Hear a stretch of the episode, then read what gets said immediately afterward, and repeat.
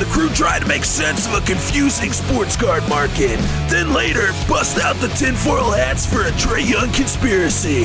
Coming up now on SCC.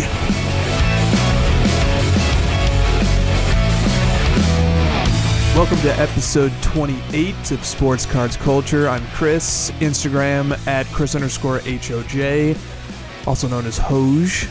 Here with Christina at Christina's PC, Nick at Stiff Arm Wax, and Josh at Cardboard underscore Chronicles. Quick announcement for you Card Ladder Pro members out there. Christina, when are the fantasy sports card collections due? Reminder, everyone, your collection for fantasy is due at midnight East Coast time on June 30th. Wednesday, Wednesday of this week. Yes. Wednesday, June 30th by midnight. But just do it now. Just get it done now. Don't procrastinate on this. This isn't homework.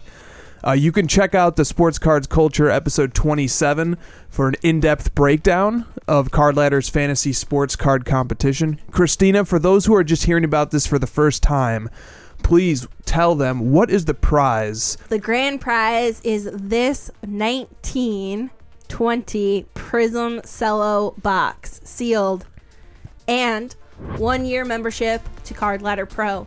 The second and third prize winners also receive a one year membership to Card Ladder Pro. So all you have to do to enter, create a new collection using your Card Ladder Pro account, title it hashtag fantasy, and spend 10,000 fantasy dollars, not real dollars, just go nuts, 10,000 fantasy dollars and not more on building your fantasy collection. The fantasy collection that is worth the most at the end of July will be declared the winner. All the information you need is available at cardladder.com slash fantasy. That's cardladder.com slash fantasy. All right, let's get into today's episode. Making sense of a confusing sports card market. We are in a mixed market right now that can be difficult to understand. So let's take a few minutes. Let's dig deep into the data and the analytics that Card Ladder provides, and let's see if we can try to make sense of what's been going on in the sports card market lately. But Josh, before we get to the quantitative stuff, let's do some qualitative stuff. You and I host a live Instagram show every Friday night. We talk to lots of hobbyists, collectors, investors throughout the week as well. What are some of the sentiments that people are expressing about the sports card market right now, and how do they compare to the sentiments that people were expressing three months ago? People are definitely nervous right now, but I think they're still optimistic. Most of the questions we get, like 95% of the questions we get, are you know around the the idea of when is the market going to rebound? Like how much longer is this going to go? you know what is going to be the catalyst that turns this around you know is it going to be next preseason is it going to be the finals is it going to be football you know re- people just really want to know. And i think what that says to me is that they're nervous that the market's down but they want it they want to stay in it because they're having fun. Like they, they they might not be able to stay in it financially because of what's happening to the cards they've bought but they would like to so they're engaged and they're asking questions and trying to get a, a hold on what's going on Christina, you talk to a lot of people too. Does what Josh described match up with what you've been experiencing when you're interacting with people through the Card Ladder Instagram account or through Christina's PC or personal account, or just what you see when you're maybe overhearing hobby content that I'm listening to or in your group chats? Uh, what what's going on here? Does does it line up with what Josh just described? Yeah, I think so. I think people are enthusiastic and they're excited, and the momentum is building to start spending again but they're a little hesitant because they think the market is down. But to which I would like point out, like if you're willing to pay prices now at what they are, like you shouldn't worry about the overall market because the market is what we as collectors choose to spend money in sports cards. So like if you think that this is a good buy, just buy the freaking card if you like it. Like stop thinking about what it's going to be worth in a year from now and just think about are you valuing this card at this current price. Instant poll to all three of you, uh, Stiff included. Is it easier for you to buy a card when the card is trending up in price? Or is it easier for you to buy a card when the card is trending down in price? Christina, which one's easier? I mean, easier or smarter? Easier. those, are, those are two different More questions, comfortable. Obviously. Um, I think you feel more comfortable when it's trending up. Okay. But for long term, you want it to trend down and you want to pick it up as it's going down. Josh, same question to you. Is it easier to buy when a card is trending up or when it's trending down for you personally? It's definitely up.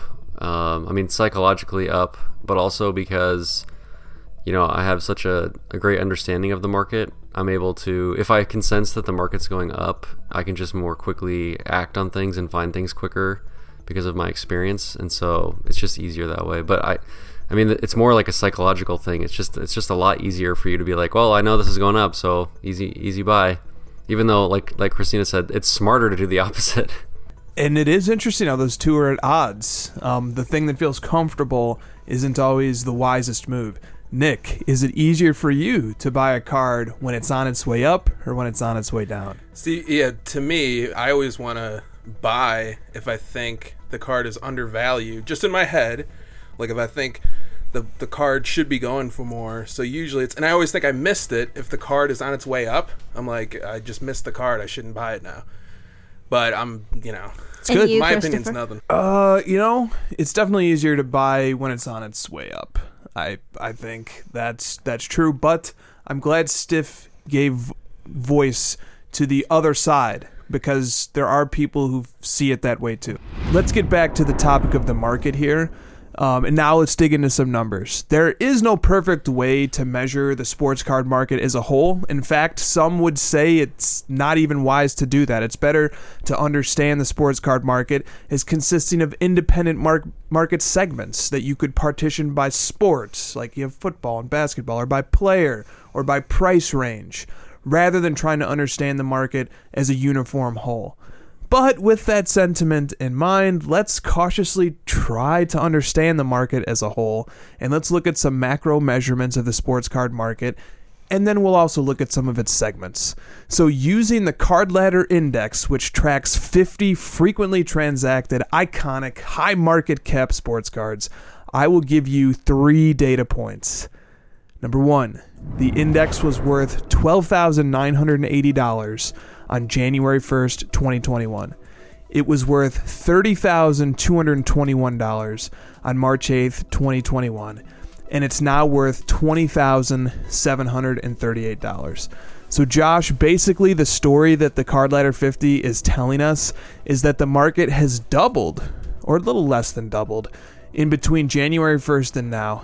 But we also had this manic period of growth where it tripled between January 1st and early March. So, two things are true. The market has doubled since January 1st, but it's also down 33% from the peak in March. How do you make sense of what's happened so far in 2021? I was talking to a friend today, and he was telling me that uh, he thinks the market is back to where it was a year ago, and that's sort of the, the like sort of tells the story for me of what people feel right now versus what's reality. So it just to me, it's just that the reality is things went up way too fast, too quickly, and that's the that's the main driving force for the reason it's come back down. And it hasn't even come back down like you're pointing out near to what it was even just six months ago, which is incredible still it almost feels like you know there's still room for it to go down and sort of get back to sanity levels but the overall feeling that people have is still that it's you know it's down back to like a year ago or it's or it's you know so far down that you know people are willing to leave and whatever but still the data speaks for itself and that's the point of the CL and 50 is like we can we can accurately go and point at data to, to tell the story we're trying to tell Well said. Okay. Let's now talk about some cards that have set record highs within the last week and that are bucking this trend that we just described uh, that's happening with the CL50. Uh, the first one up is the 2000 Metal, number 267 Tom Brady PSA 10. This card has a population of 185. Here is how this card has performed over the last six months, according to Card Ladder. It sold for $2,699.99 on December 31st. It sold for $3,999 on March 14th. And then last week it set a record high when it sold for $6,700 on June 24th. All right, so obviously contrasting this against the trend that the CL50 has exhibited, whereas the CL50 went from 12 to 30 to 21. This Brady went from 2,700 to 4,000 to 6,700. And it's important to note the dates. So when the Brady hit was at 2700 that was right at the turn of the new year when it was at 4 grand that was right there in early March when the index was peaking and then while the index has retreated substantially since early March this card is setting record highs it just set a new record high on June 24th. So Josh, why do you mm-hmm. think that this Tom Brady rookie card is bucking the trend that the index is is exhibiting? Uh, well, it it made the mistake of not going up 200% in 6 months. Right. I mean, it's you were like you probably had to spend some time trying to find cards that didn't triple during that time period from beginning of the year until March. And you found one, right? It went up about 70%. And so the story of that card is that it didn't need to correct back downward. It just simply slowly rose up and caught up to where the CL50 was, but lagged behind. So I think that's really, I don't think there's too much more to look into it, to be honest. No, but it is fun to note. And in, in relation to the comments that you had uh, cited from a fellow collector you were talking to, um, the market in a lot of ways has returned to where it was maybe six months ago, maybe a year ago for certain cards. The card ladder in- index kind of says it might feel that way, but it's really maybe numerically not playing out that way. It's actually the market is is much higher than it was even six months ago, about twice as high. Uh, but I but I wonder with a card like this, um, in no way, shape, or form is it where it was six months ago or a year ago. A card like this is shattering records. It's more than doubled since six months ago. Is there something like special about this card besides the fact that it didn't, you know, go parabolic? Is it, or is that really the secret recipe here? Is that those cards with slow and steady growth just become more appealing over time, whether you're a collector or whether you're an investor? there's there's nothing about that card that stands out to me that says that it should buck any trends because it's you said it's pop 185 so it's not like it's a super low pop it's not one of the main brand Brady's rookies it's it's probably you know it, it would struggle to be in the top 10 for Brady collectors for rookie cards so I'm not sure I mean it might honestly what it is is that it's just far enough away from what people would quote unquote manipulate you know to go up so fast and for all this manic you know panic buying of different cards. It kind of that one kind of slipped under the radar. People didn't really notice it, and it just sort of gradually went up because it was you know being purchased by Brady rookie collectors trying to complete maybe their PSA set for all the PSA 10 Brady rookies as opposed to people trying to get rich during those three months buying the quote unquote like uh, you know the rookie cards you should be buying. Love it. Love it. That really many insightful things there. Looking at a picture of this card, beautiful card. Beautiful card. Are you ready to start our Tom Brady collection? Always. that's what I thought. Um, I'll even go further and say I like this more than the Bowman Chrome. Wow. Like I like I like the look of this. I really do. Um, and like it's a it's a really sweet looking card, and I don't really care much for like the oh it's not like a nor like it's not what Brady collectors are looking for. Well, I'm I'm not looking for what other collectors are looking for. I'm looking for cards that speak to me, and uh, I really enjoy this card. I like how he comes out of like a like pixelated like faded background. Just because this card has been on a steady upward trajectory and and has outperformed the index, that doesn't mean that it always will. Right. Okay. So that that's a good caveat to, to put in place here. We could come back in three months and talk about this card, and its value could be cut in half, or it could be double. Um, that just, but it's interesting to try and identify if there are things that make these cards unique. Uh, all right, next up is the 1997 Skybox Premium Thunder and Lightning Michael Jordan insert and a grade of BGS 8.5. This card has a population of 28. Here are the last three sales of this card. Thank you to the Card Ladder database for these data points. It sold for $1,800 in November of last year. It next sold for $2,800 in April of this year, and then it set a new record high last week when on June 23rd, the one year anniversary of the card ladder soft launch, it sold for $3,150. So $1,800 to $2,800 to $3,150. Christina, we've been collecting and studying the market on 90s Jordan inserts and parallels for years. Why do you think that this card has been immune to the drastic price swings this year? This is a card that I personally don't really like the look of. Like the lightning that's like coming off of like so that's the key. The ugly cards. Yeah, I mean, I Okay. think that I think that it, it goes to like like the art of cards where like some people like it and some people don't just like art like y- no one ever is going to agree 100% on if something looks good So can I identify something Yeah. here? So it's almost like the like Josh's observation about the Brady Metal rookie, your observation about this Thunder and Lightning Jordan rookie. It's like these are cards that just for whatever reason aren't really main staples of what people are looking for, and so they've just kind of ridden the coattails of the market without ever going too high. They've just sort of just existed in the wake of the main cards, and that's been like really steadying and a smoothing, calming influence. Nobody's going manic over these cards, right? We look at the market as a whole and we just step back and we even like flatten out that bump in March where the mar- market was going manic, you see a steady incline. So when these cards that aren't like sought after by huge collectors or by a, a big number of collectors don't have that huge peak and then fall, we just see the steady incline, which is the sports card market. Very interesting. Josh, uh, this MJ insert is up 72% since last November. That puts it on par roughly with the CL50 over the same period. The difference is that this MJ insert never got sucked into the volatility like we were saying. It just sold three times, and each time it was a relatively modest new all time high. Where you contrast that against the CL50, where you go from 12K to 30K back to 21K talk about the difference between owning cards, like psychologically, owning cards that have these dramatic swings in the short term versus cards that just grow slowly and consistently over a longer time horizon. It's definitely a lot easier on the stress levels and the, you know, ma- maintenance of one's hair and heart uh, t- on the latter because I mean, it's like it's like watching one, one of these playoff basketball games where a team goes up by 20 and you just get these crazy highs and you're just so excited.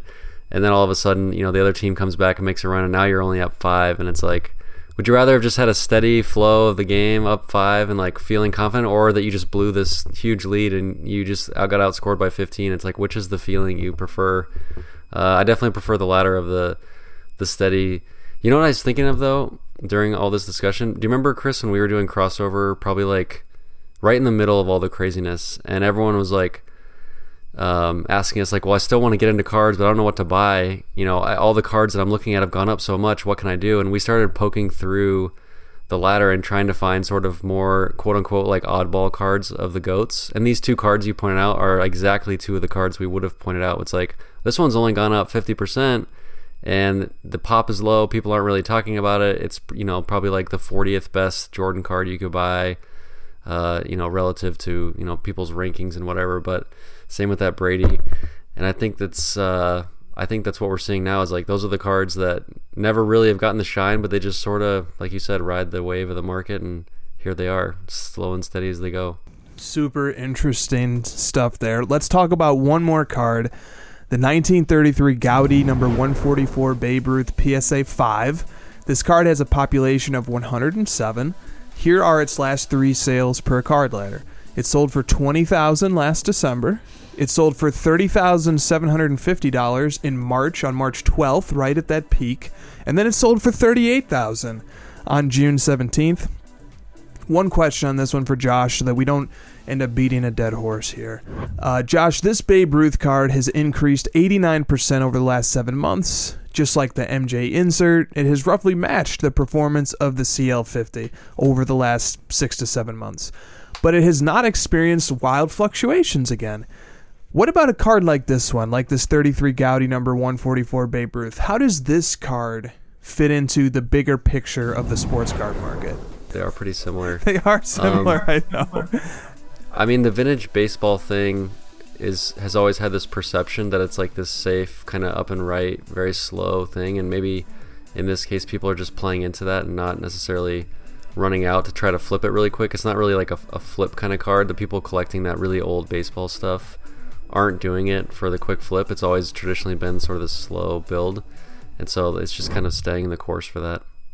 Good stuff. I love the analogy too of Would you rather like run up a big lead in a basketball game and then still end up winning true, but by a small margin, or would you rather just have a small margin the whole way and and win? Because the Hawks were up like 15 tonight. We're filming this on Sunday. Hawks are up 15, and then at halftime the game was tied, I believe. So it's like you could think, oh, we're tied and we're projected to lose this game. We're doing great, but or the fans are just like devastated because they were just up 15 earlier. So it's it's really awkward feeling. Definitely, but whether it, the teams were lockstep to get to the tie score at halftime, or whether one team was up big and then it, you're still at the same outcome, but psychologically it's very different. Final segment for today: Why isn't the Trae Young card market exploding? So, uh, by any meaning of the phrase, Trae Young and the Atlanta Hawks have exceeded expectations in these NBA playoffs.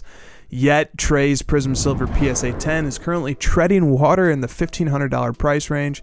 The card was selling for over $3,500 in late December and early January. Over $3,500, and that was at the beginning of the season. The card is down 56%. And it's not just his Prizm Silver.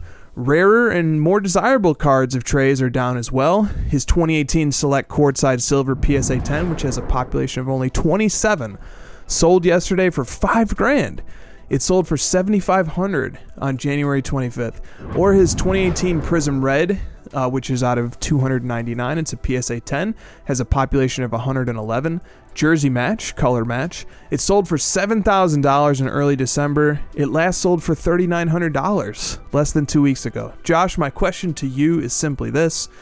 Given the fact that Trae Young is performing at a level well beyond what any reasonable basketball fan imagined possible in his playoff debut, including knocking off the formidable 76ers in a seven game grueling series en route to an Eastern Conference Finals appearance, why do you think the Trae Young sports card market isn't exploding right now?